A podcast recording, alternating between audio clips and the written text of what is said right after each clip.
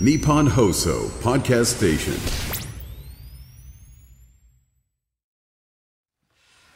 いやー悔しいね。あんま悔しくなさそうじゃん今日。いやめ結構悔しいよ。あ結構悔しい？うん。どう悔しい？いやいやまあまあ「オールナイトニッポンゴールド」っていうね。おお地上波にまあ緊急で出ることになって。はい。生放送ね。生放送ね。え地上波ってなんかああああすみません里光が来てる。え すいませクソん流し人間。あれ松田さんもえ？今始まってすぐ。え何できてんの？二人。いやいやいや。そんなはずないだろう。クソ流し人間。トイレクソ流し人間。松田さんがでもゴールドをうん。なんか聞い聞いてたの？聞いてあ聞いてた？くれたみたいああそうそうセンターの曲ね。うん。流してその前に極下ネタやってたから苦情が来たよ。番組ねその流れであの曲はありえないっていうことをうん。こっちは良かれと思って。まあまあ浄化されたよねあの曲で。あいやいや。楽しかったということで。ね。あありがとうございます。すいませあんちょうど隣で今撮ってたんだな。あーあの二人が。はいはいはいはいへへーいやいやその「オールナイトニッポンゴールドね」えうん。地上波に行って、うん。まあやったじゃないですか。やったやった。あまあぼちぼち良かったんじゃない？うん盛り上がったし。今どっちかっていうと通常のジャンピン的な感じで、うん。ずーっと進めてまあ曲もかけたりみたいなのが。あーそれがちょっと珍しい感じだそうねそうそう、ん。やってうん。でこう収録終わっておう田島くんがさおう。来ておうえっとこのジャンピンを地上波でやって、うん。あのツイッターのフォロワー数がおう。25人増えました。マジで？えそんだけしか増えなかったの？ちょっと待って俺少な急遽さ2時間さこう出て行ってさ全国ネットでやってさ おう25人っつってそのオードリーが家で寝てても そのぐらい増える増える。もっと増えるよオードリー寝てても。確かにもっと増える必死で喋って25人って言ってて「えっ?」っつって田島君「本当?」っつって言って「うん。いやそうなんですよ。まだ25人しか増えてただ田島君が「おう。いやただこれうん。放送されたばっかりなんで、その後まあラジコとかの、うんうん。タイムリーフリーとか聞いて、うん。まだまだ増えると思うんで大丈夫ですって言っておう。今日さっき聞いたら、うん。100人増えましたって言って。あでも100人も増えた。いいやいや少ないだろ。や25から聞くとなんかすごい増えた感じしたわ。いや100人ってさえ。いや生地上波で生放送やったら俺2 3 0 0 0人は増えるイメージだのよああまだ登録してなかったりとかっていう人らがいっぱいいりゃそうかもしんないし、あとそんなにツイッターをこうフォローしてくれみたいなのもさ何回も何回も言わなかったじゃん、今回。そうね、うん、X まあフォローしてくださいっつって、うん。い1回言ったぐらいかな。1回か2回ぐらい。1回ぐらい言ったかな。あーまあそれもちょっと押せばよかったなっていう反省悔しさっていう。あまだ地上波ぐらいしか増えないんだから。だってこっちずっと、まあね選んで聞きに来てもらわないといけないところでやってるかポッらドキャストなんてもう半年でさ、うん。100人増えれば全く動いてませんっつって。いう状況なのだから地上波まで行った時にもうちょっと増やせしたかったなっていううん。悔しさがあるんで一応反応はそれが悔しかったのね。俺は田中が最後のエンディングで「力力」って言ってるのが悔しいのかなと思ってたわ。あー。あれなんだ？最後力えっとね力ジオって言おうと思ったんでしょ力ジオって言おうとしたのをあそうそうそう。なんか全然言えなくて力力 なんかわけわかんないこと生放送で終わっちゃったのよ。力ラジオって言おうと思ったの。ただその放送内でラジオじゃないっていうことを厳密に言ったら、うん。は喋ってたからあー。あ力ラジオじゃないよと思って力じゃなくて力えー、ぽああまあ終わりますっつって。なった。なんて言ってるポッドキャストって言ったらそのままになっちゃうからと思って。息息絶える感じすごい良かったよなあれ。まあまああれは別にどうでもいいああれは悔しくないのね。嬉しくはない。あそうか。まあただ普段聞いてない人とかもうん。聞いてくれたことがあると思うんですけども、ね。まあちょっとこの人は普段も聞いてるのかな？えっ、と、うん。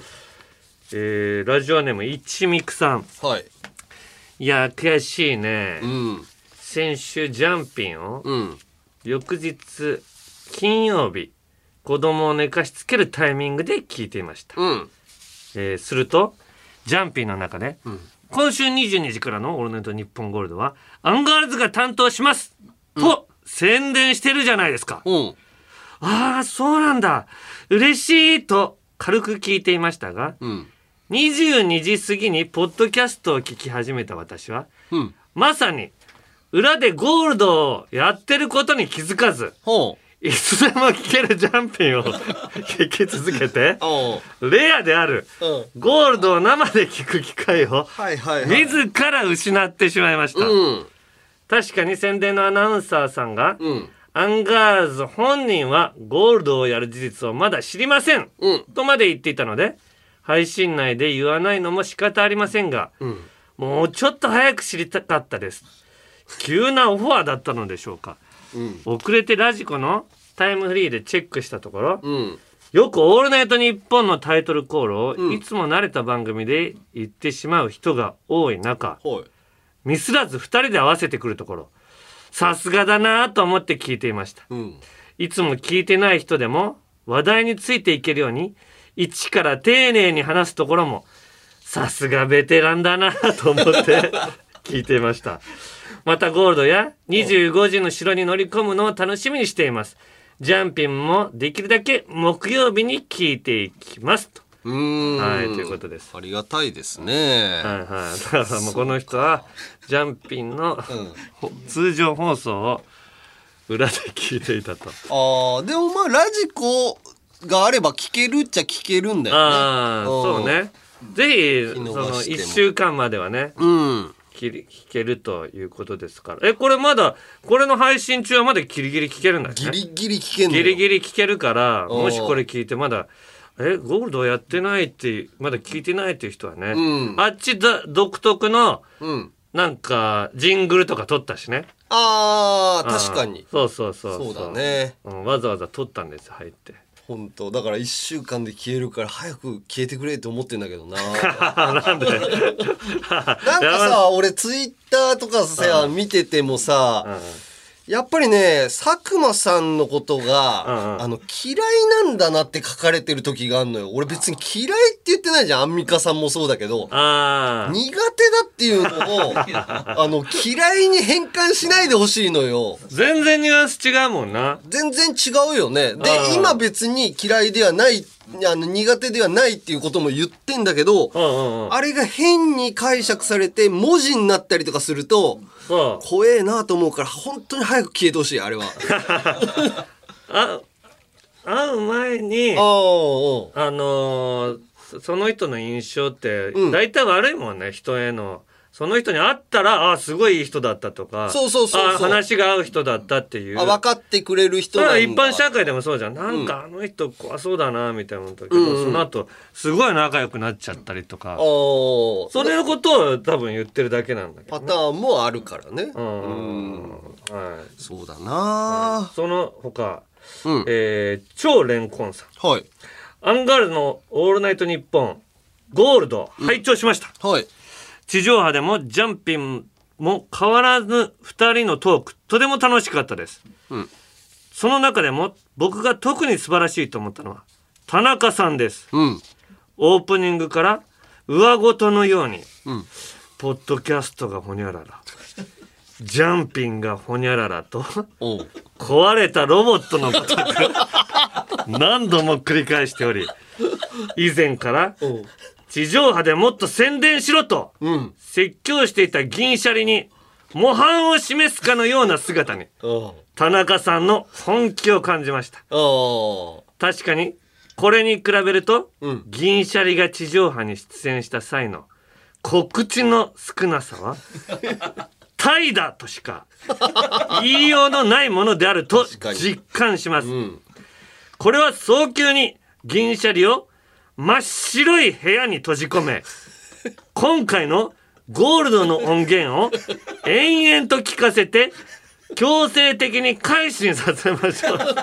これは拷問ですよ。怖いな。いやこれは本当にでもそのぐらいしないとあいつら治らないよ。まあね。うん。うなぎの方とか特に。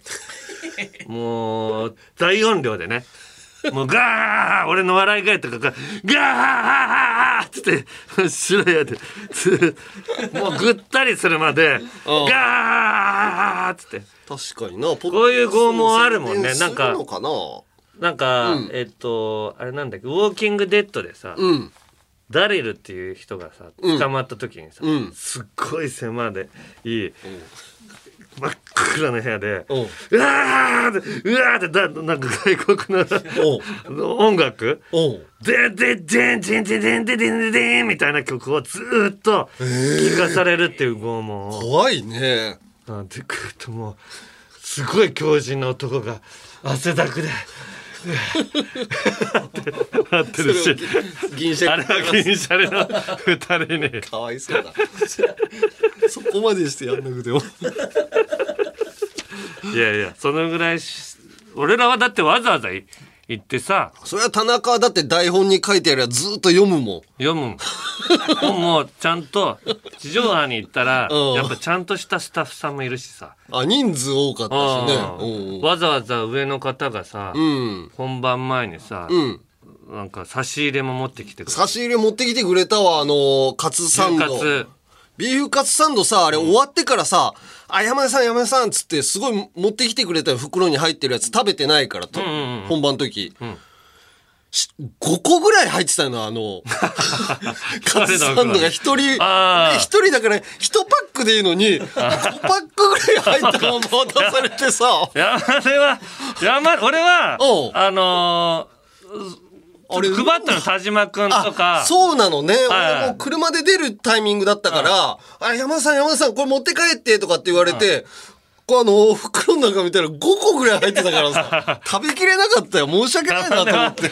今家に一人だからな。うー。ちは奥さんが食べてて、俺と奥さんと俺も帰って夜食にだから3パックだけ持って帰って。だから帰り道で食べて、次の日の朝も食べたけど、さすがに3パックぐらい余ったな。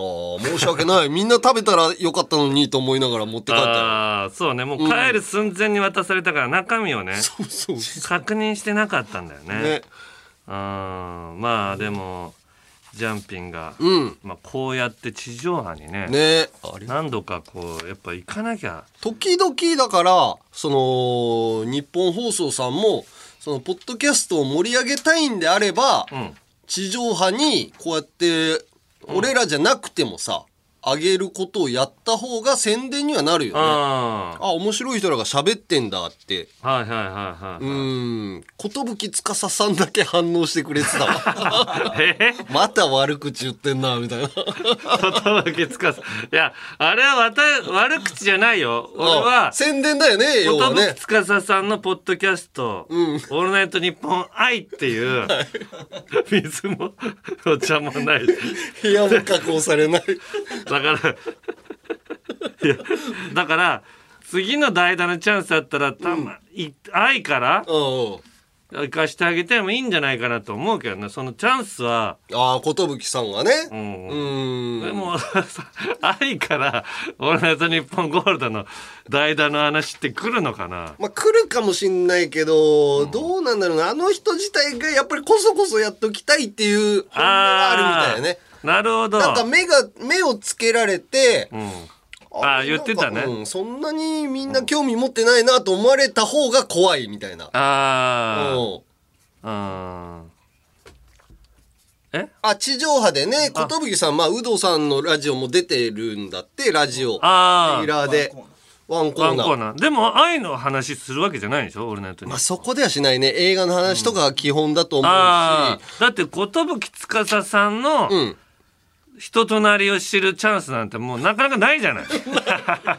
もう映画のことを喋れということしかね。しか有働さんの番組によ喋れないわけじゃない。余計なこと喋るなよ、俺あの前説でうん。ひどい扱いを受けた話とかするなって有働さんに言われてんだから。お前は映画の話だけするロボットなんだから。有働さん厳しいな。そういう機械機械と機いになれというお達しの母っつって寿司さんが。その時はその仕事だから、まあ、有田さんと喋ったりとかしてんの有田のもう有田さんの話を聞けと引き出せっていう「はは」っつって。ロボットだからでも有田さんが勝手に出しちゃうから寿さんのエピソードをね。ああ、うん。そうそう。そうそうそう。有田さんポッドキャスト寿さんのも聞いてるから。ええ本当にすごい好きなのよ有田さん寿さんが。ああそうだと思うよく眠れるんだって。いやいやよくないじゃん。ああでも愛だよね、うん。可愛がるからさ。そうそうそう。好きだし喋りやすいっていうのは絶対的にあるから。あまあな寿さん。ーはい。はい。まあそんな感じではい。タイトルコール参りましょう。はい。オールナイトニッポンポッドキャストアンガールズのジャンピン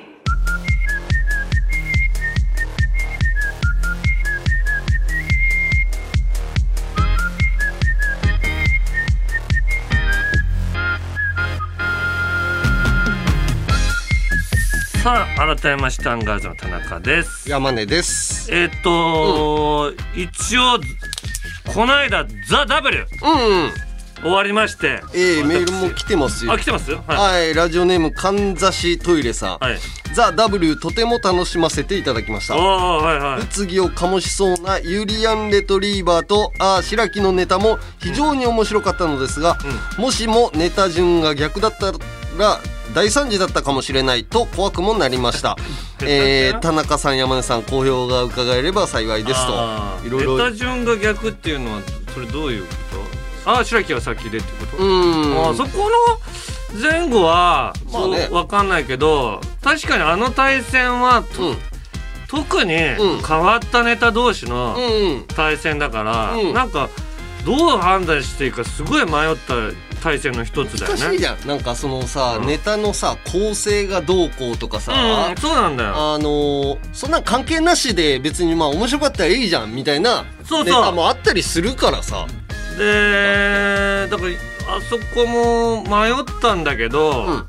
だからユリアンのネタもやっぱどっちかっていうとこうあんまり喋らずにまあ喋るんだけど、うん。どっちかっていうとこうなんか世界でもうん。こうなんとかわかるような、動きとか、ね、なんかそういうなんかネタだし、うこれはもうこれでなんかすごく別にあるし。んうん。なんかこうこうありのネタだなと思って、うん。ただああ白木はうん。どっちかっていうと、うん。なんか他のネタの正当さをどっちかと振りにした。うん。なんかちょっと突如こうなるとか。急にね。そうそういうネタだと思って、うん。なんかどうだからその場でも俺もなんかコメント求められたんだけど、うん。結局俺はあのああ白木の最初の冒頭が俺好きで、あのー、チチチチって言ってうん「私誰だと思います?」みたいな、うん。なんかドラムを叩叩いてるからドラムを叩いてドラマーでしょ。ドラマーです。違います、うん。このすごいと長いの、リズムに乗っているから。リズムに乗っている人違いますって言ってこう散々お客さんにちょっと考えさせるの。考うん。うんえす考えさせた後、あの「了解。角刈りおばちゃんよ!」ってってってってって。ってなそのなんかすごいぐーっとそれ作られて解放？知ったことがこんなことかっていうことが俺は面白かったし、うんね。なんだったらちょっとうん。なんかちょっとこのザコシさんじゃないけど、そっち系のうんちょっとインパクト系狙ったネタだなと思って。だから俺変ななんか変なネタだみたいな一瞬うん。まあ川島さんとかも言ったんだけどちょっと変なネタ同士だっていうこう煽りで、うん。変なものを見させられたみたいな空気に一瞬なってたんだけど、うん。俺はどっちかっていうと変わったネタ同士だなっていう印象を受けてうん。審査してて、うん。だからそこのインパクトがやっぱいいなと思って。うん。でユーリアンのネタはどっちかっていうとこうあちょっとずーっとこう程よく受けてるっていううん。ネタだったからまあ一番インパクトズバンとこう決めてたうん。なんかああ白木の方に入れたんだけどね、まあ両方面白かったけどね。面白かったです。うん。で最後も、うん。まあ僕は結局えっと最終的にはスパイク紅しょうがエルフっていう3人3組のうん。体制になったんだけども、うん俺はエルフ。エルフにね。入れたんですけど、まあ、うん優勝は紅生姜で、うん。まあ、4票紅生姜でうん。2票、えーエルフとエルフ。いうことになったんですけどね。だからあのー、蝶々がピョンピョンピョンって飛んでいく時にさ、うんうんうん。もうあのー、紅生姜の方ばっかり行ってて田中のだけまずエルフに行って、うんうんうんうん他全員が行けば田中の長だけなんか変な方行ってるなになるなと思ったのに、野田君もこっちかいと思ってさ ちょっとがっかりしたんだよな。いやいやそのその感じもうん。期待したのよ俺も。あ自分でね。うん、でもすごいドキドキしながら一人になったらうん。面白いけどうん。一人になるのも怖かった。難しいじゃんそのさ、うん。一票で入れちゃうとさ、うん1か0かになっちゃうからさ。そうなんだでよももう差はほぼなかったりするんだけどっていうのはあんま伝わんないから。マジで、うん。だからもうギリギリ？あのん。スタッフさんがもう押してくださいって言うまで、うん。俺ギリギリ悩んでたの。悩むねあれね。だからもうべ本当で言ったらこのやっぱりまああのスパイクは面白かったんだけど、やっぱ他のタクにつな比べて笑いの量、うん。でまずちょっとこれは落とさなければいけないってうん。なってで外してね。紅生姜とうんエルフはもう笑いの量もうん。ものすごいもう本当にしっかりとってて、うん。でネタ自体も面白かったし、うん。でどうどうしようかなみたいななってでに1本目のネタはうん。あのーやっぱエルフすっごい構成練られたうん。ネタだったし、うん。すごい俺大会の中で一番面白いネタだったかなと思ってて、うん。で紅生姜の1本目はどっちかっていうと力技だったの。もううん。グワーってもうベテランのもうああいう大会でどう勝つべきかみたいなのをうん。なんか分かってきてるっぽくて、うん。とにかくでかい声でうん。こうボケを連発してそれにど互いに突っ込んでいくっていうこうなんか別に伏線があったりそんなんじゃなくてうん。ズガンズガンってこうやっていくっていうネタでうん。勝ち上がってきたからうん1回戦はそうだったなと思ったんだけどこれはもう全部排除しなきゃしてくださいってうん。お達しが出てたから。あ一回戦のこそうことそれはもうねそれはもうあ絶対加味できないと。そうだよね。それ入れで2うと面白くない。本目見た時にエルフももうめちゃくちゃうん。笑い取ってて、うん。でしかもなんか荒川の方も別に突っ込んで笑ってる笑い取ってたりするなんうん。か複雑な構成なんだけど、うんハルさんもの声もうん。抜群にこううん。スワーンスワーンってこううん。拾っていく大会向けの声してるし、うん。すごいなと思って、うん。でこの印象の中は紅生姜紅生姜のあのネタ知ってたんだけど、うん。パンツの中にうん。スカート入っちゃうっていう、うん。あのネタ知ってたんだけどそれでもやっぱりこうもう一回笑っちゃうみたいな、うん。で展開もなんか一番なんかこうあそうだ。俺が最終的にエルフに入れたのは一番最後の最後うん。パンツが入っちゃってから、うん。スカートが入った。パンツがあスカートがパンツに入っちゃって、くら熊本さんのね、うん。中に入っちゃってそっから一瞬、うん。うん一瞬こうもたついた感じがあったの。一瞬、だからそれがエルフになかったような感じがして、うん本当はもうあったかもしれないんだけどスムーズ。どこまで俺だからもう一回ずつぐらい見たいなって同じネタみたいなぐらい、うん。もう厳密な採点しなきゃいけないかなと思ったんだけど、うん。まあうーんエルフのうん感じが最終的に面白かったかなと思って入れたら、まあでも紅生姜がうん。優勝して、あえ紅生姜でも全然いいわと。うん。こういうことはもちろんあるし。うん。でこれで何の問題もない。うん。だからここで、うん。あのーステージ上でねうん。あの泉谷しげるさんだったら「いやいやいやおいエルフの方が面白かっただろ」って言うぐらいのことなんですよ俺らのことの異常だよねあいつ。まあまあい異常だなとは思うからな。あんなじょステージ上でよ急に。あれさ全てを止めて。俺がすごい思うのはさあのー、俺がね番俺と一緒に出る時にさ泉谷さんがひどいんだよとかっていうのを言った場合に「おいおいなや名前名前言うなよ山根」みたいな感じで行く時と、うんうん。あの『アメトーーク』の時みたいに、うん。自ら名前出していく時の、うんうん。俺はギアのチェンジがよく分かってないからうん田中はどどれいつは言ってもいいのかなと思って。俺一番最初は伏せてテレビ出たので山根と次出た時に山根がもう名前言っちゃったからう。んもういいやと思って次はもう自分から言ってるってそこでそうそう。気をつけてもしょうがないからもうニュースになって 芸人みんな知ってて。だって俺さうん「ザ・ w うん。の審査員今回始まる前にこの舞台袖にこう行った時にうん。塚地さんが俺のとこ近づいてきてうん。いやータナちゃんがさあの、し審査員の泉谷さんについてなんか後から文句言ってるの見て審査員やるの怖なってきたわ って言われて。いやいやいやあれ？一緒にすんなと思って俺。あいつはステージ上でうん。まだ番組が終わってない、うん。ステージ上でいやいや違うとうんうん。言い始めた。あれがおかしいって言ってるのにうん。それがちゃんと伝わってなくて俺がただただ文句を言われ後々うん。大会の後に審査員に文句言ってるやつみたいにうん。捉えられてる塚地さんにそれがまた悔しかったよ。あ塚地さんそういう勘違いしちゃってんだ。そう。いやそれだから丁寧に「いやいやいや僕違うんですよ」っていうことを。でも世間の人は多分そうだろうね。俺がうん。新大会終わった後にうん。審査員にただ悪態ついてると思ってるよねいやでもその流れも喋ってるから喋ってんだけど、うん。ニュースをざっと読んだら俺がただただ審査員に後々、うん。うんあの時はおかしいってうじうじ言ってるやつみたいに。まあそうだろうな。俺もアンミカさんが嫌いだってお書かれてるしさ。いやいや。佐久間さん悔しい。佐久間さんがあえて船長って呼ばせてるのを笑っちゃってんのとかももう全部嫌いだになっちゃうんだもん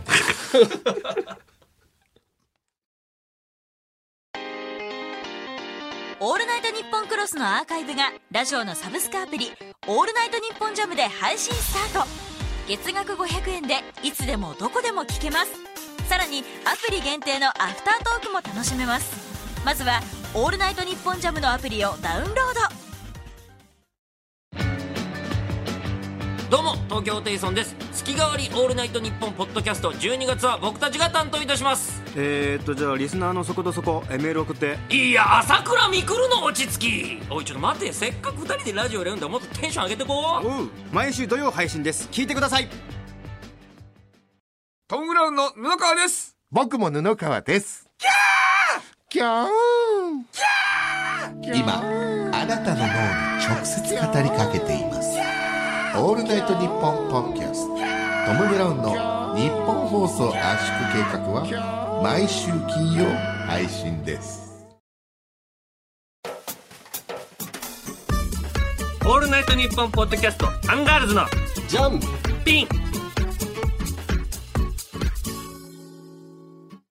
あの『アメトーーク』のさ、うん。タッチトークに、ん。まあ先月の末ぐらいにオンエアされたやつにうん。出てて、うん。まあ結婚式を俺がやったじゃない。うんで、その後にんオンエアだったんだけど、それが。で、それをバッと家で見てたらさ、ほあ俺が結婚式をやるっていうことを喋ってたのよ、そこで。ううんうんタッチトークの中でね。うんで、それで、俺が、こう、ついに結婚式やるんです、みたいな、なんか、うんもう、そこにいる芸人がさ、クスクスクスクス笑い始めてたよね。なんで？うん、なんで？つなんでおかしいなって言ったら、うん。いやいや、田中が結婚やる式やるって、なんかうん、笑ってまうやろうって、フットの後藤さんとかがさ、言い始めて、あで、何がおかしいんですかって、いやいや、出てきただけで笑うわって言って、で、俺が結婚式のここのドアから、バーンって開いて田中が立ってるのが、まず笑ってまうわって言って、で、俺がお父さんはそうかもね。なんかそういうイメージがまだ湧いてないんだろうね多。分。で、なんでなんですかっつって、オアシスの Whatever の曲で出てくるんですからっつって、そう。で、チェーレッチェーっつって、パーンって開いたら、う。受ける、受けるわけないでしょっつって、つって。うん。で、いやいや、笑うって前で会場のお客さんもそんなんで笑ってて、いや、そんなことがオンエアされてるけど、実際の結婚式のさ、空気見せてやりたかったよと思って。いや、いい。すごいかって、俺がこう、まずバーンって開いたらもう誰一人笑わない。そりゃそうだよ。いや、お前、野暮だよ。そんなことをここで 解説すんの。いや、本当に、もうなんかね、うちの兄貴とかがさ、涙ぐんでてさ、それいい結婚式だったよ、だから。いい結婚式だったよね。うん俺も、俺も本当に思うのよ。うん。アットホギブームで。するぐらいで、こう、こうバーッと歩いていってさ、前にこう、歩いてても、誰、誰一人この、うん何歩いてんだよとか言うような人なんかいない。そりゃさ、身内で田中のおばさんとかが席に座ってて、タクシーが歩こうが別に面白いこと何にもないよ。あのタクシーが入ってきたなって思うだけ。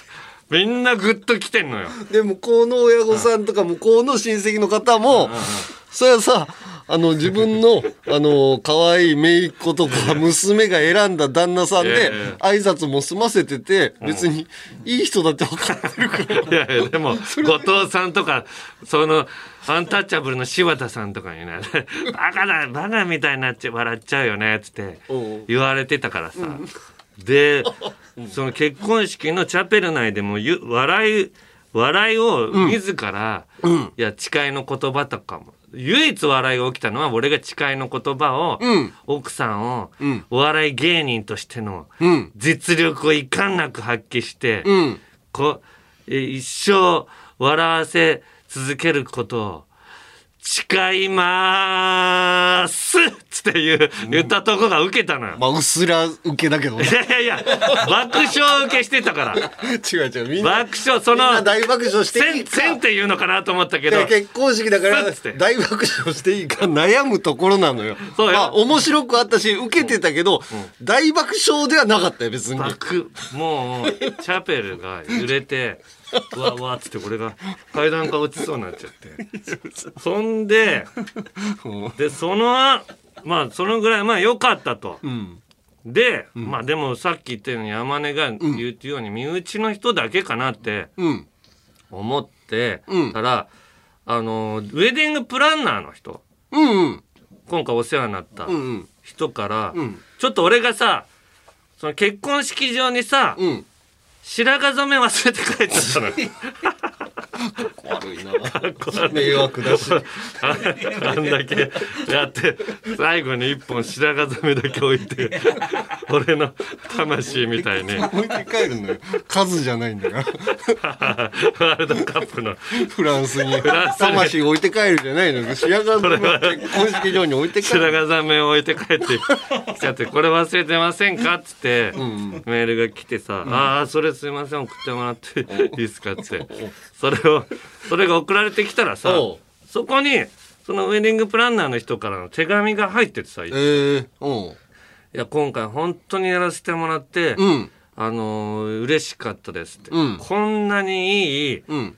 雰囲気のうん。結婚式んは本当になかなかないですって言って。うん。でそのその場当日こうやってても、ん他のスタッフさんがうん。「いや今回すごくいい空気だね」って「すごくいい雰囲気で進ん進んでるね」という、うん。えー、と言葉をたくさんかけていただきましたっていううん。そのぐらいんめちゃくちゃ良かった。うん。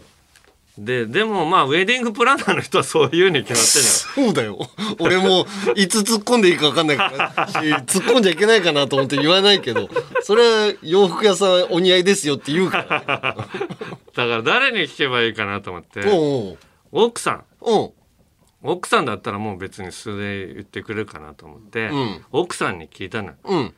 今回の結婚式って本当に本当にどう思ったって言ってうん。聞いたら、いやめちゃくちゃ良かったよって、うん。もう本当に自分の想像してたよりん。良かったから、んあと4回ぐらいやりたいって言ってたよおいやいやいや神田うのさんみたいになっちゃうけどいろんなところでやったらいいよ。でも神田うのさん調べたら9回やってたやってんだ。カエル亭の中野です。体重は54キロです。はい、アウト明らかに嘘です !100 キロ超えてますオールナイトニッポン」ポッドキャスト「蛙亭の殿様ラジオ」は滋賀県に住む人だけ聞くことができますハイアウト嘘日本放送のポッドキャストステーションで全世界の人が聞くことができますはじめまして、芸歴1年目のお笑いトリオ、エビシャです。この度、期間限定でオールナイトニッポンポッドキャストをやらせてもらうことになりました。何があっても、リスナーさんを信じてついていきます。普通逆だけど、本当についていきます。耳に面白、放り込み。それだけやめてくれ。エビシャのオールナイトニッポンポッドキャストは、毎週日曜18時配信です。なあ藤田。番宣やってみていいか？じゃあ20秒に収めろよ。忍びねえな。構わんよ。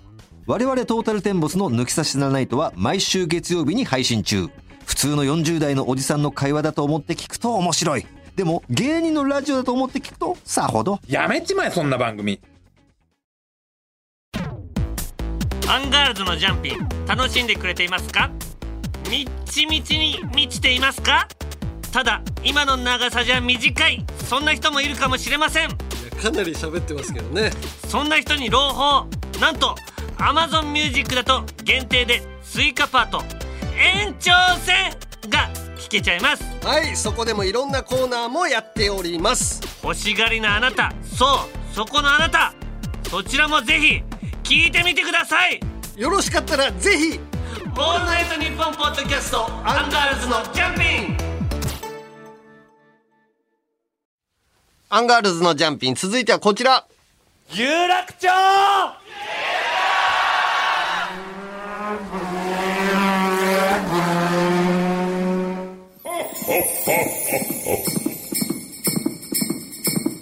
よ元気か？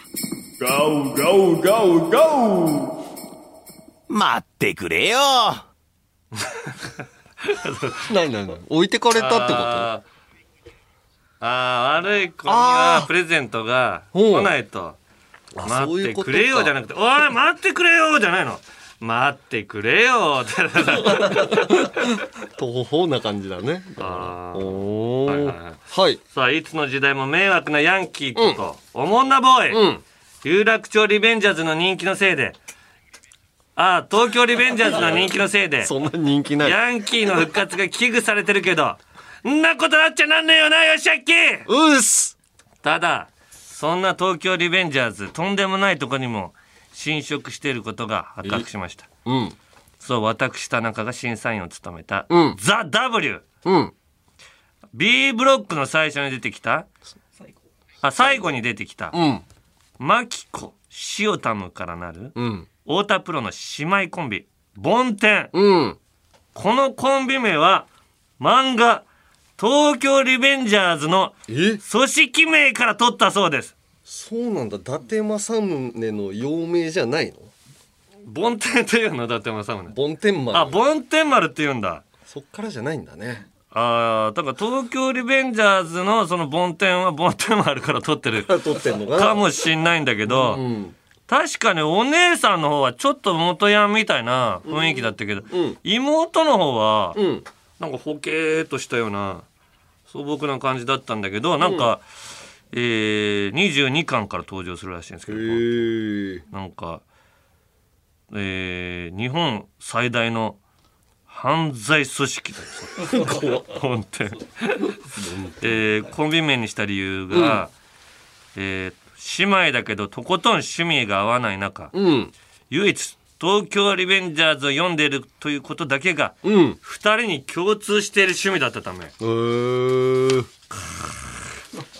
変えるように言う言おうかな俺ボンテそンんなのやめろよお前だっつってまだ全然なんか2年目1年目か2年目ぐらいだったから、うんまだ全然帰れるからっつって言ってそんなの、うん。みんなに応援されないぞっつって言って。あボンテンっていう名前じゃん。あま間違いなく、ん。ヤンキーにやられてきたやつは、うん。どこかで気づいてそうお前らに距離を置くぞっつって。おーボンテン丸だったらいいじゃボンテン丸はだって その伊達政宗の幼名なんでしょ？ああじゃあボンテン丸にしてもらおうよ。あボンテン丸だったら全然いいと思います。それも丸はあの漢字の丸じゃなくても下にちっちゃい丸みたいな。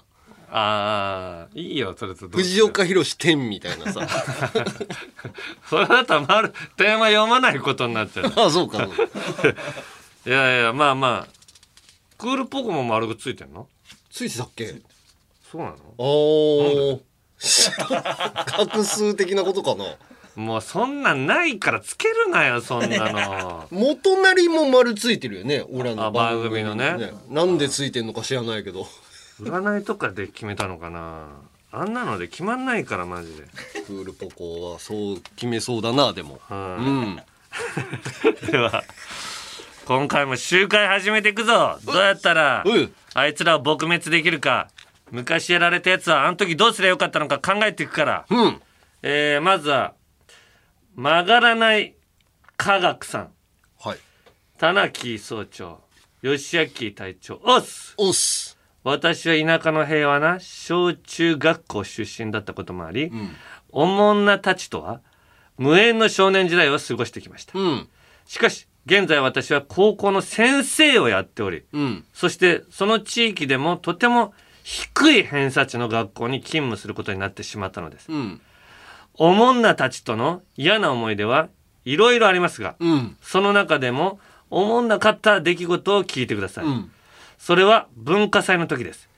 私のクラスにはおもんなたちが45人おり、いつも群れて困ってました、文化祭の準備期間中奴らは仕事や手伝いもしないで、結局初日以降はずる休みをししていました、うん。私のクラスは夏をテーマに飾り付けをしていたのですが、ある一般生徒が去年の古い花花火を飾り付けにしてもいいかと提案してきたので、うん。まあ燃やすわけでもないしと私は許可しました、がそれがトラブルの発端になります。文化祭当日体調不良が続いていたおもんなたちは、うん。なぜかケロッと復活し、私は彼らを初めのシフト当番にさせました。初めのっていうこれは文化祭の最初のとかな、うん。はい、のシフト当番にさせました。うん。しかし、その1時間後、私のクラスでぼや騒ぎが発生。急いで行ってみると、パニックや泣いている生徒がいる中で、廊下でニヤニヤしている生徒たちが、そうです、奴らです。どうやら集まったおもんなの中で、学生なのになぜか、ライターを持っている奴が火をつけたとのこと。おもんなたちは、面白くためにや、する、あお面白くするためにやったと、マジでつまらないことを言い、私は奴らの対応で数日てんてこまいでした。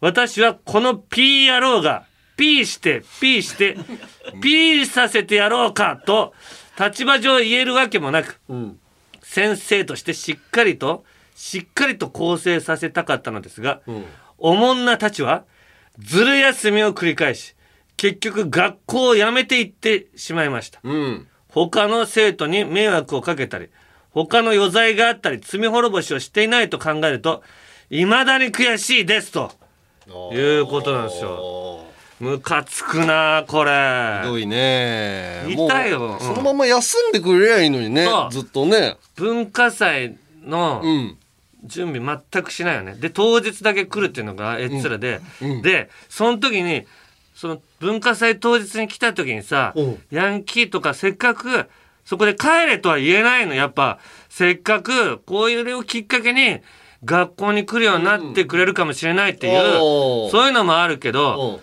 そのまま学校に来る例はほとんどない、その次の日からきっちり学校をサボるサボる、ただの文化祭の俺たちの努力を搾取しに来てる。本当にクソ野郎なんだよね。確かにね。だからもうあのパターンはもう文化祭じゃなくて、まず学校の普通の授業に復帰してから来てくれないと、うん。ただこうやってしかも俺たちの努力をうん。むちゃくちゃにさされてさ。だからそういうさその、まあ、今回はその花火に火つけたのか、なんかそういうのもさもう学校の先生がさ構成させるとかじゃなくてさ、ななんだろうな消防署に連絡してとかさ、あのー警察に連絡してさもうそういう犯罪的にさ取り扱った方がいいよね。大きく大きくしていくっていう風にして初めてこうやばいって思うからねあいつらだから学校内とかでも暴力があったりとかしたら先生があの、やめなさいよって言うんじゃなくて、そそうなんだ。の、暴行罪としてさ、その、警察に入ってきてもらった方がいいと思うんだよね。そう。だからこういう奴らこそ俺がゴーオールナイトニッポンゴールドの時に言われた、耳に溶かした鉄を流し込んで、その後蹴り入れて ネズミの餌に しなきゃいけないんだよ。された方がいい。こういう奴らこそ。なんで俺がさ、ネズミの餌に気お絶なんでだったっけ？ななんでそれされるんだったっけ？なんか噛んだからじゃないのなんだかだ、なんかアイドルに対してどうこうしたからみたいな。ああ、アイドルの、あのーメイク待ちのことをごちゃごちゃ言ったら俺、耳に溶かした鉄入れられた後、蹴られて、ネズミの餌にされるって。かわいそう。はい。はい、えー、じゃあ続きまして、えー、ラジオネーム死亡の塊さん。はい。田中総長、吉明、うっす。うっす。これはつい先日起きた出来事です。はい。ある日、夫と歩いていると、自転車にまたがって信号待ちをしているおもんなボーイの集団が、大声で騒ぎながら歩道を塞いでおりました。うん。それだけでなく、彼らのうちの一人は、スピーカーから大音量で音楽を鳴らしており、あ路上がちょっとしたクラブハウスのような騒がしさになっていたのです。ー。うんうんうん。やかましいわ、お前ら。ここは公共の場やぞ。うんと言えるはずもなく、夫が彼らの背中に向けて浴びせかけた「ダッサ」という声も虚しく、おもんなボーイたちは信号が青に変わった横断歩道を颯爽と走り抜けていきました。ところがほその数秒後、どこからともなく現れた白バイがサイレンを鳴らして彼らを追跡し始め、ほどなくして追いつきました。きっとおまわりさんにこっぴどく絞られたことでしょう。きっちりと成敗されたおもんなボーイたちを目にすることができて、胸のすく思いがした昼下がりでした。そんな私を有楽町リベンジャーズ、おもんなボーイ撲滅アニメ制作委員に入隊させてください。入隊した暁には、このようなおもんなボーイたちが成敗されたエピソードを全国から募集して取材し、彼らが痛い目を見るアニメの脚本作りをお助けしたいと思います。よろしくお願いしますと。あー、でもいいね。うん。まあ、急な話だけど。まだ急なのよ、最近。それとあと、舞台を急に作ってくるからね。そうそう。まだ俺らが、そういうの作るって言うから、まず。制作委員会アニメがもうし作られ始めちゃうのね。うんいや、でも書こうかな、俺も漫画。ああ、なんか失敗して漫画からっていう人が多いだろうから。確かに。この漫画を読んで、うんなんかすごい影響されて悪さした後、うん。とんでもない地獄を見るっていうだ。から毎回いろんな悪さして、うん。あの、最終的にうん。耳に溶かした鉄を流されて、蹴られて、うん。ネズミの餌になるっていう オチで、ネズミの餌か、もしくは狭いところに入れられて大音量の ヘビーロックをガンガンガンって流されてて、汗だらだら。書いて、油汗で、油汗であんなになるかっていうぐらいの顔にさせるっていう風にな結末を。嫌な思いした人はね、それ見たら、ちょっとスッキリするかもしれないよいや、そうよ。おお前そうじゃなきゃいけないんだから。な。うん。うん。さあ、もう一つ。はい。えー、甲斐の虎さん。はい。えー、Amazon Music で音楽を聴こうと思った時に、たまたまアンガールズのお二人の顔が見えたので、何事だと思いジャンピンに出会いました。なんで何事だと思う俺らの9歳の娘も一緒に聴いていて、有楽町リベンジャーズのコーナーが大好きです。9歳の子わかる？うん。うん、私も幼少期におもんなガールに傷つけられたことがあり、奴らに復讐をしたいのでぜひ田中卍会に入会させてください。今から30年前私が小学校低学年の時ですが、家族で祖母の家に遊びに行った時に暇を持て余したので、3歳年下の妹と近くの河川敷へ散歩をしに行きましたうん。河川敷に入る少し前のところで、うん。その場に佇んでいた20代前半ぐらいのおもんなガールがうん。私たちに凄まじい一言を言い放ちましたうわーブスとブサイクがデートしてやがると言ったのです。私はとっさにデートだ？妹と散歩して何が悪い？それにお前の方がブスだろうが。おかしなこと言ってるとそこの川に沈めるぞ！と言える年齢ではなく物心がついたかどうかもわからない年齢の妹は意味も分かっていないと思いますが、号泣してしまいました。ねそんなんね私は妹を慰めながら仕方がなく散歩を終了して祖母の家に戻りました、多分そのおもんなガールはおもんなボーイに振られた腹いせに自分より弱い立場のちびっ子が通りかかったので 毒を吐いたのだと思います、自分より弱そうな人を見つけるや否や攻撃をしてくる奴らですが、いくらなんでも大人が子供を攻撃するなんてどうかしています、そんな私ですが今はとある会社の情報システム担当としてパソコンの管理や情報機器で困っている社員の手助けをしています、もし私をタナマンに入れていただけたら奴らがよく出入りするようなお店にフリー Wi-Fi の罠を設置しそれに引っかかった奴らのスマホを乗っ取り現代ではとても重要な情報という武装を解除させて糸電話しか使えない状態にすることができます。怖いな。やり口ぜひ私を田中万次会サイバー攻撃対策室室長として迎えてください。よろしくお願いします。あーまあやってほしいけやってどほしいけどこの人が捕まっちゃうの そうだね。そんなことやっちゃうとな サイバー攻撃してるいやでもこうやってね子供とかにもさ言うってちょっと本当にどうかしてるよね。子供に言うってどう意味がわかんないよね。うんもう勝てるやつ100%勝てるみたいな戦いしかしないからさ。こいつもだから耳耳に入れなきゃいけない。溶岩にしようこいつは。え？溶岩。溶岩を入れる。うん、もうギューッと言って肩カチコチにあのあのブラジリアンワックスの鼻毛の抜くやつあるじゃん。あれを鼻に鼻にじゃあ溶岩入れて ほんでその後よ固まった溶岩を 引き抜いて。固まるより前にもう溶けちゃうから 鼻自体が。なんでそれは流れ出さないんだよ。はい。はい。誰にする？入隊。入隊。うん。どうだろうなでもアニメは作ってほしいけどな。じゃあアニメにする？うん。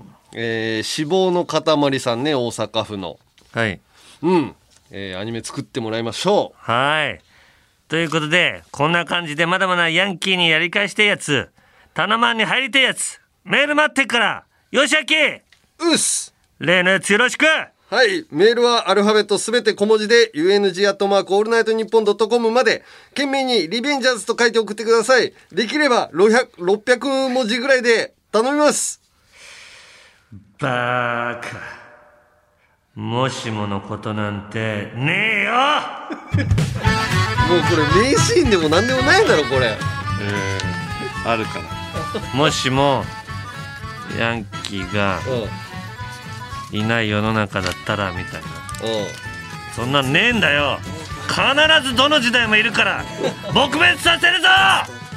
あー！続いてはこちら。お困りですか？山根足元工業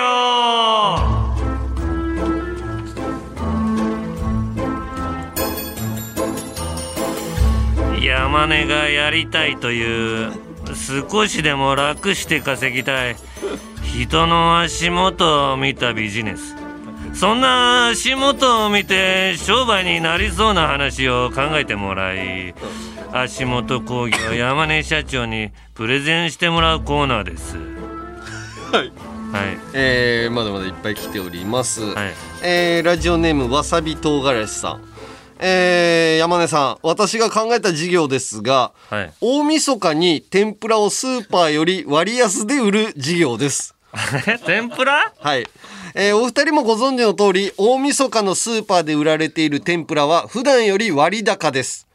私はエビ天が好きなのですが、普段は150円くらいなのに、大晦日だと300円くらいし、足元を見られているなと感じます。ああそばに入れるっていうことね。そえーなので大晦日だけに限定し天ぷらをスーパーより割安で売れば儲かるのではないでしょうかと考えました、よくスーパーの前でキッチンカーが、えー焼き鳥を売っていますが同じようにキッチンカーで天ぷらを作って売るのがいいと思います。山根社長いかがでしょうかと。あこれやりたいけどあのキッチンカーっていうのはねやっぱ敷地貸してもらわないといけないじゃん。やっぱりスーパーのさ、だから300円で中で売ってんのに、うん。ちょっと200円で売ってるとあこいつちょっと入れない方がいいなって思われそうよね。あー。敷地の外でとかにしたらいいのかな。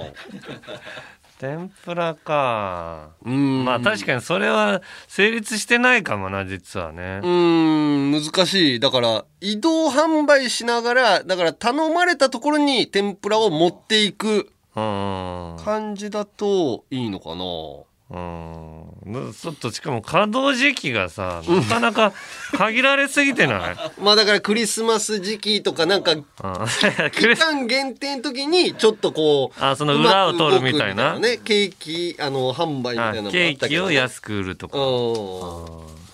さあ、続いてソフィーと双子の姉妹さん、えー山根社長、思いつきました。週末のターミナル駅などでは、よく別れを惜しんでドラマの主役気分でイチャつくカップルをよく見ます、そういうカップルを遠くから雑誌のモデルのように綺麗に撮影すればいい値段で購入してくれるのではないでしょうか。はいはいはい。男に売ると危険なので、うんう。ん彼氏を見送って一人寂しく家に戻る女性ならはいドラマのワンシーンみたいでつい撮影してしまいました。う。んと褒めまくれば、うん。気分よく500円くらいで買ってくれると思います。確かに。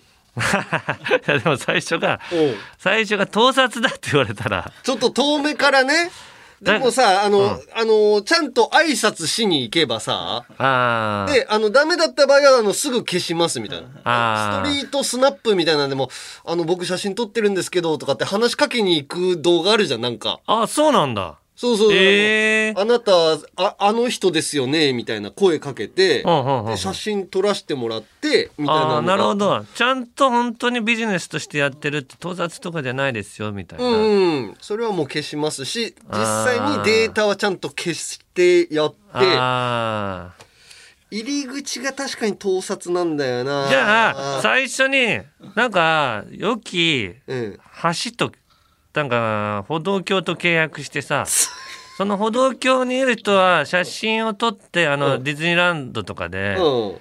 こう出口とかで売るみたいなのあるじゃない写真。おここにいたら撮って売れあのー撮りますよっつって言って綺麗なの。そうだね。でそこに貼り出しといてあの何番欲しいですみたいな。ああ通った後に？そうそうそうそう。そうだな。だからそれは盗撮じゃない。やっぱ事前にその今日お見送りに行くんですけど遠くから写真撮っといてくれませんか？サービスにしないとダメかな。あーか、もうあの例えば、マザー牧場とかで契約して、マザー牧場内で、そういう、そこでイチャイチャしてくれればあの取って売るう売るっていうのがあるんでって言って。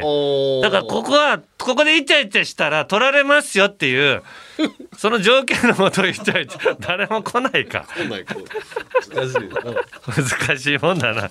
授業が。えーはいじゃあ続きましてかっこゆうじさん。はい。山根社長今回僕が提案したいのは行列に一人で並んでる人を探しどうしてもトイレに行きたくなってした しまった人の代わりに並んでおいてあげるあ名付けて大平サービス、えー代わりに並ぶね。大平サービスはいかがでしょうか、せっかく何十分何時間も並んでいたのにそれがパーになってしまうくらいなら大平サービスに500円。いや1000円ぐらい払ってくれるのじゃないでしょうか。しかも冬になればおしっこが近くなる人も多いと思うので儲かること間違いなしですと。これでもいいな。あるある。ちょっとね冬場直前にね、うん。なんか利尿作用のあるもの飲んじゃって急にあやべえさっき言ったばっかりなのにみたいな。10分でおしっこたまる時あるよね。あるな だから並んでる人にあのちっちゃいカップでホットコーヒーをサービスでみんなに渡す。サービスで渡してなんかおしっこ行きたくなる人を増やす。なんかはめられてるような感じするような気でもがするけど。最初それ言ってないようんコーヒーくれてあ寒い中あったかいコーヒーくれてはい優しい人だなと思って。あもらってて、うん。あちょっとおしっこ行きたくなっちゃったなって言ったらなんて言うの？そしたら俺「えあ大丈夫ですか?」っつって。大丈夫って何ですか？ああの僕あの代わりに並ぶ仕事してるんですけどみたいな。さっきのコーヒーの人じゃんってな、うん。はい。別の人が行くってこと？違う違うコーヒーの人でもいいじゃない。コーヒーあでもはめられた感出るか。そうそう。二人いるかじたゃあ。だ別の業態でやってるんですっていうこと。マジでコーヒー確かに確かに。同じ人がやっちゃダメだね。二人いるな。あのコーヒーサービスする人はコーヒーサービスして帰る。で作用をこうもうみんなのを盛り上げて次の人がやってきて代わりに並ぶサービスをするっていう。でもそのコーヒーの会社にその並ぶ業仕事の会社のお金が流れてるってどっかでバレたらやばいよそれ。ああだから会社はやっぱ2つ作らないとね。うん、でもそのお金が流れてるっていう 文春とかに使われたらなんか嫌だなとなっちゃうよ。ああだからそれはもう絶対的に会社を2つ作ってであの近所にあの公衆トイレがないっていうところにトイレ貸し出しサービス車もその近くにつけるのよ、あそしたら全員こう並んでるやつも 全員のお金を。そんなうまくいかないよ。絞り取れる。これいいぞ。うん。じゃあミスターアンダーソン君さん、山根社長田中課長補佐お疲れ様です。補佐なんだ俺、今回私が考えてきた事業は女の子と仲良くなるためのハプニング屋です、はいはい。女の子と二人にな二人きりになった時に、何を話せばいいか分からず気まずい空気が流れたことはありませんか、うん。まあ最初の頃とか特にね、うん。そういう時に話すきっかけとなるハプニングを起こすのがハプニング屋です。うん。ペットの話がしたいなら、うん。二人に散歩中の犬を飛びつかせたり、うん。映画を語りたいなら、Bluetooth の未接続を装って、うん。隣の席で、えー鑑賞したり。はい。だから Bluetooth が、イヤホンに、Bluetooth がこう入ってない気づかず、音を鳴らしちゃうってことだね、うん。映画の。いいね。優しさをうん。アピールしたいなら、うん。目の前で落とし物をしたりします。はい。料金はハプニング満載のデートプランを作るトータルコーディネートプランが1万円。うん1回のスポットハプニングプランがうん2000円。うんうん毎日ハプニングのうんサブスクプラン 月額980円です。安いな安すぎるだすぎるな毎日ハプニングに絶対入るでしょ。そんな回らないよ、これ。月額980円じゃ。そうだよなよろしくお願いしますとか。いやでもシステム的にはさやっぱ映画みたいな展開欲しいなとかって思ったりする時あるじゃんああ。二人でデートしててもさ別にさあのうん車がシャーッと走ってくる水がプシャーって飛んでくるとかさ。そういうのことってないじゃんないないない。でもそれが一回さあの男性側は知ってたとしてもハプニングであったりとかで後々はあれ頼んでたんだけどとかっていうのまでネタばらししてもああ。あのいい関係性になっちゃえばさ、はいはいはい。あの事前のネタばらしもできるあ事後のネタばらしもできるしそれを遠くから望遠カメラで抑える舞台もちゃんと作ってあその思い出までしっかり写真で後からサービスで送るっていうのはありな感じするけどなーなんか冬だったらちょっと雪をね、急に降ら降らしてあげるね。スポット的に。大掛かりだね。あーつって。雪が「ああ雪」って言ってああいうのは思い出に残るじゃん。ああそれもなんかさ突然の雪。わざとこう雪が降ってるなんて作りにくいじゃんその状況って、なんか人工降雪機をさ、スキー場に運んでいく途中なんだけど、急になんか車が故障しちゃって、うん人工降雪機もガタガタガタガタって言ってブワーってなんか出ちゃうみたいな。いやいやいや演出がこだわりすぎてな。い結構大変だぞこれ周り企業側が。なんか嘘っぽくなくでもその1万円ぐらい1回のデートで1万円ぐらいをドラマチックに演出するっていうのはありだなと思うね。ああうん。そんな大掛かりなのは結構お金かかるようにして、その1回10万とかはいはいはい。だからもう軽いだから犬が飛びつくぐらい2000円とか犬が飛びつくとか、あと前から来た人とこうすれ違いでぶつかりそうになっちゃった ちょっとぶつかりそうになっちゃったねみたいなああそれぐらいでもね。そのぐらいでもやる ああだからレベルをいろいろ持ってきてそうってことそうそうね。そう金額によってうん分ける分ければさそうするとありだね。はいはいはい。はい。ということでこんな感じで山根足元工業への新規ビジネス案をお待ちしています。えーただし明らかに犯罪なのはなしでお願いします。メールの件名に足元と書いて UNG アットマークオールナイトニッポンドットコムまでお願いします。ビジネスチャンスがありがちな場所はそう人の足元ハプニングアンラッキートラブルクレームピンチそして足元にはドリームこれが足元ビジネスのおまじない 怖いな。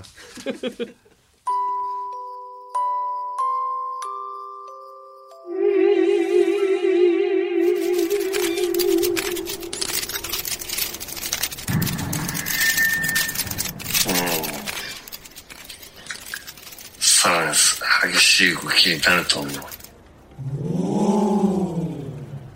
オールナイトニッポンポッドキャストアンガールズのジャンピン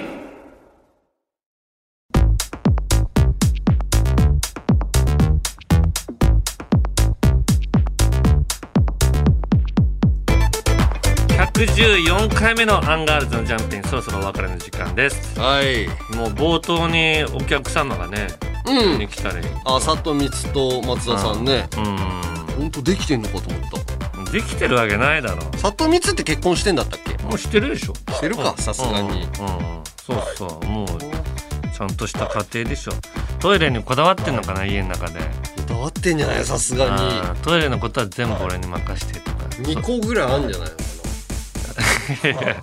えそんないい家住んでんの？いやわかんないけど。家の中にトイレ2個って結構ちゃんとした家。一戸建てだと2個あるじゃん。俺んちだって今2個あるよ。上あ2階ね、うん。ああそうなんだ。さすがにさ寝ぼけて下まで行くのしんどいじゃん。ああじゃあ2台持ちか。の可能性もあるねあんだけ言ってんだからね。ああでもあと里光が田中のポコチン獅子おどしを僕がやらしたわけじゃありませんみたいなツイートもしてたわあそうなんだっけ？俺どれがやったんだろうな、まあ、じゃあリスナーからのメールだったのリスナーからのメールだったと思うけどあまあそれを誰が選んだかっていう話、まあそうね。だからクソ流し人間に あいつの頭にだから一回しょんべんかけないといけない屈辱だろ。トイレにせずに自分の頭に。嬉しいかもしれないよ。わなんかトイレになってるみたいって。あいつそんな癖があるの？わかんないけど。はい。ということで各コーナーの感想言いたいことそしてエンディングの挨拶があればメールで送り先はアルファベットすべて小文字で UNG アットマークオールナイトニッポンドットコムまで。メールが読まれた人の中から、かえー風に乗せればえーザ・ W の蝶のようにひらひら飛ぶかも。タナマンステッカーを抽選で10名様にプレゼント希望の人は必ず住所氏名年齢電話番号を忘れなくあと番組公式 X のフォローやこの間の「オールナイトニッポンゴールド」以降こちらのフォロワー数が微増した、えー山根の X のフォローも良ければぜひまたコラボ企画「すずりせいや」のコーナーから生まれた番組オリジナルデザインのアパレルやグッズも絶賛販売中。詳しくはすずりさんのアプリホームページをチェックしてみてください。また Amazon Music 限定でジャンピン延長戦も聴けるんでよかったらそちらもぜひ聴いてください。あれエンディングのメールがどっか行っちゃったな。うん探してるなと思ったからエンディングのメール延長戦の話もしたけど。エンディングのメールが。え？あれ？ー、なんでないんだよ。なんで？どっかあるでしょ。エンディング毎回でもエンディング俺もだけどなくしがちな。ああったあったあった。あった？来た。すいません。えー、ラジオネームシグさん。はい。えー、ザ・ダブルの2023の中で個人的に好きだったユリアンとアーシラキのネタを参考にしましたと。お二人の？はい、はいはい。ということで、はい。えーこちらの台本で終わりたいと思います。はいということでここまでのお相手はアンガールズの田中と山根でした。私は一体誰だと思いますか？面白いことを言うから芸人なんじゃないか。違います。ポッドキャストをやっているからラジオスターなんじゃないか。違います。私は私は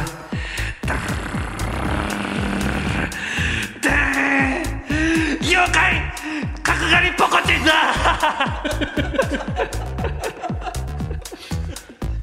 ここで皆様にお願いがございます。今聞いたことは全て忘れてください。そんなことより本当の妖怪角刈りポコチンは私たちなのかもしれません。どういう本当に最後だけユリアンの要素が入ってます怖い